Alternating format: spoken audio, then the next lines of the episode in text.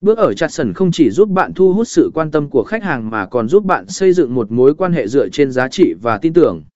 Nó là bước quan trọng trong việc chuyển đổi khách hàng tiềm năng thành khách hàng thực sự. ba. Acquisition, thu thập thông tin và chốt đơn hàng khi khách hàng đã bắt đầu quan tâm đến sản phẩm của bạn. Bạn cần thu thập thông tin về họ và tạo điều kiện cho họ để mua sản phẩm hoặc dịch vụ của bạn.